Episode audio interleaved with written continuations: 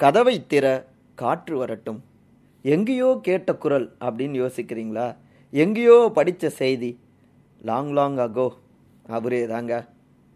சாமியார் திரு நித்யானந்தா. கைலாசான ஒரு நாடு உருவாக்கி இருக்கிறதா அவர் சொல்லியிருக்காருல்ல? அங்கே தான் நாங்கள் இருக்கோம்லாம் சொல்லிட்டு இருக்காரு இல்லையா? அங்கே ஒரு புது சர்ச்சை கச்சேரி ஆரம்பிச்சிருக்கு. என்னது? நித்யானந்தாவை சுற்றி கச்சேரியா? என்னங்க அது? அப்படின்னு எல்லோருக்குமே ஒரு ஆர்வம் இருக்கும் புரியுது. அதுக்கு முன்னாடி வழக்கமான இன்ட்ரோ கொடுத்தா தானே நம்ம ஷோக்கு ஒரு நல்ல மரியாதை இருக்கும்.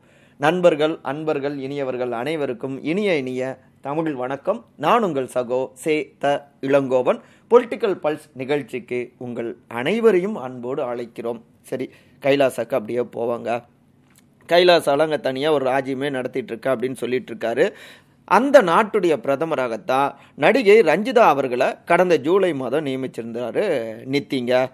அவங்களும் மா நித்யானந்த மாயி சுவாமி அப்படின்னு தன்னுடைய பெயரையும் மாற்றிக்கிட்டு தீவிரமான ஆன்மீக சேவை செய்கிறதுக்கும் ரஞ்சிதா வந்துட்டு களத்தில் குதித்தாங்க நான் என்னுடைய வாழ்க்கையை ஆன்மீகத்துக்கு அர்ப்பணிச்சுக்கிட்டேன் அப்படின்னா இப்படி களத்தில் குதிச்சிருக்காங்க.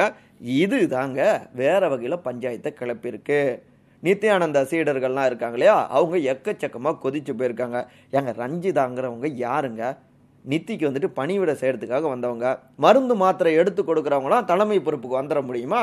அவங்கள நாங்கள் பிரதமர்னு ஏற்றுக்கிட்டு அவங்களுக்கு நாங்கள்லாம் பணிவிட செய்யணுமா? போங்க சாமி போங்க அப்படின்னு கொதிச்சிருக்காங்க கைலாசாவுடைய நித்தி சீடர்கள். குறிப்பாக பல நாடுகள்லையும் கிளை அமைச்சிருக்கக்கூடிய நித்தியுடைய வெளிநாட்டு சீடர்கள் கிட்ட ரஞ்சிதா மீதான அந்த அதிருப்தி வந்துட்டு நாளுக்கு நாள் அதிகரிச்சிருக்குங்க. அங்கேயும் ஒரு தர்ம யுத்தம் தொடங்கியிருக்குன்னு சொல்றீங்க. அப்படிதான் கேட்குறது புரியுது. எல்லா இடங்களிலும் அவங்களுடைய தேவைக்கான யுத்தங்களை தொடர்ந்து கொண்டு தான் இருப்பாங்க போல். இதில் இன்னும் இருக்குங்க கேட்கணும். நித்யானந்தாவுடைய சமூக வலைதள பக்கங்களில் தன்னுடைய வீடியோ சொற்பொழிவுகளை போடணும் அப்படின்னு கேட்டிருக்காங்க ரஞ்சிதா. இதை யாருமே பெருசாக கண்டுக்கல.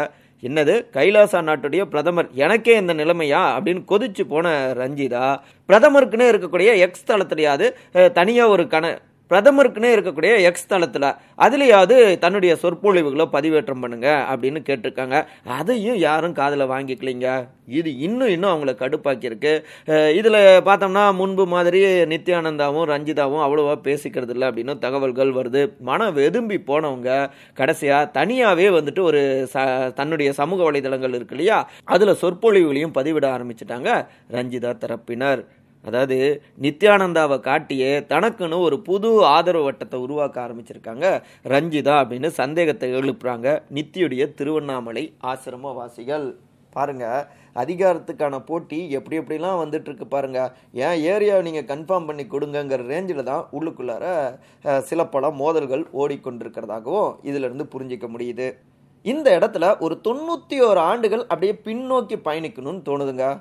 அம்புட்டு தூரம் போயிட்டு என்ன நீங்கள் சொல்ல போகிறீங்க அப்படின்னு கேட்குறது புரியுது. ஒன்றும் இல்லைங்க.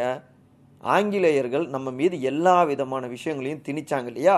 அதற்கு எதிராக இங்கே ஈரோடு மாவட்டத்தில் திருப்பூர் அங்கே வந்துட்டு மிகப்பெரிய அளவில் எதிர்ப்புகள் கிளம்புதுங்க. குறிப்பாக அந்த காலத்து இளைஞர்கள் ஏங்க நாங்கள் உங்களை ஏற்றுக்க மாட்டோம். இது எங்கள் நாடு? நீங்கள் இங்கேருந்து வெளியே கிளம்புங்க. நாங்கள் விரட்டி அடிப்போம் அப்படின்னு அற வழியில் போராட்டங்களை முன்னெடுக்கிறாங்க. இதற்கு பிரிட்டிஷ் சும்மாவாக இருப்பாங்க பார்த்துட்டு உடனடியாக அவங்க மூர்க்கமாக பிரிட்டிஷ் காவலர்கள் வந்துட்டு தாக்குறாங்க. அதில் பல இளைஞர்கள் வந்துட்டு காயம் ஏற்படுது. பல இளைஞர்களுக்கு அந்த நேரத்தில் இதை தலைமையேற்று முன்னின்று நடத்திட்டு போனார் இல்லையா?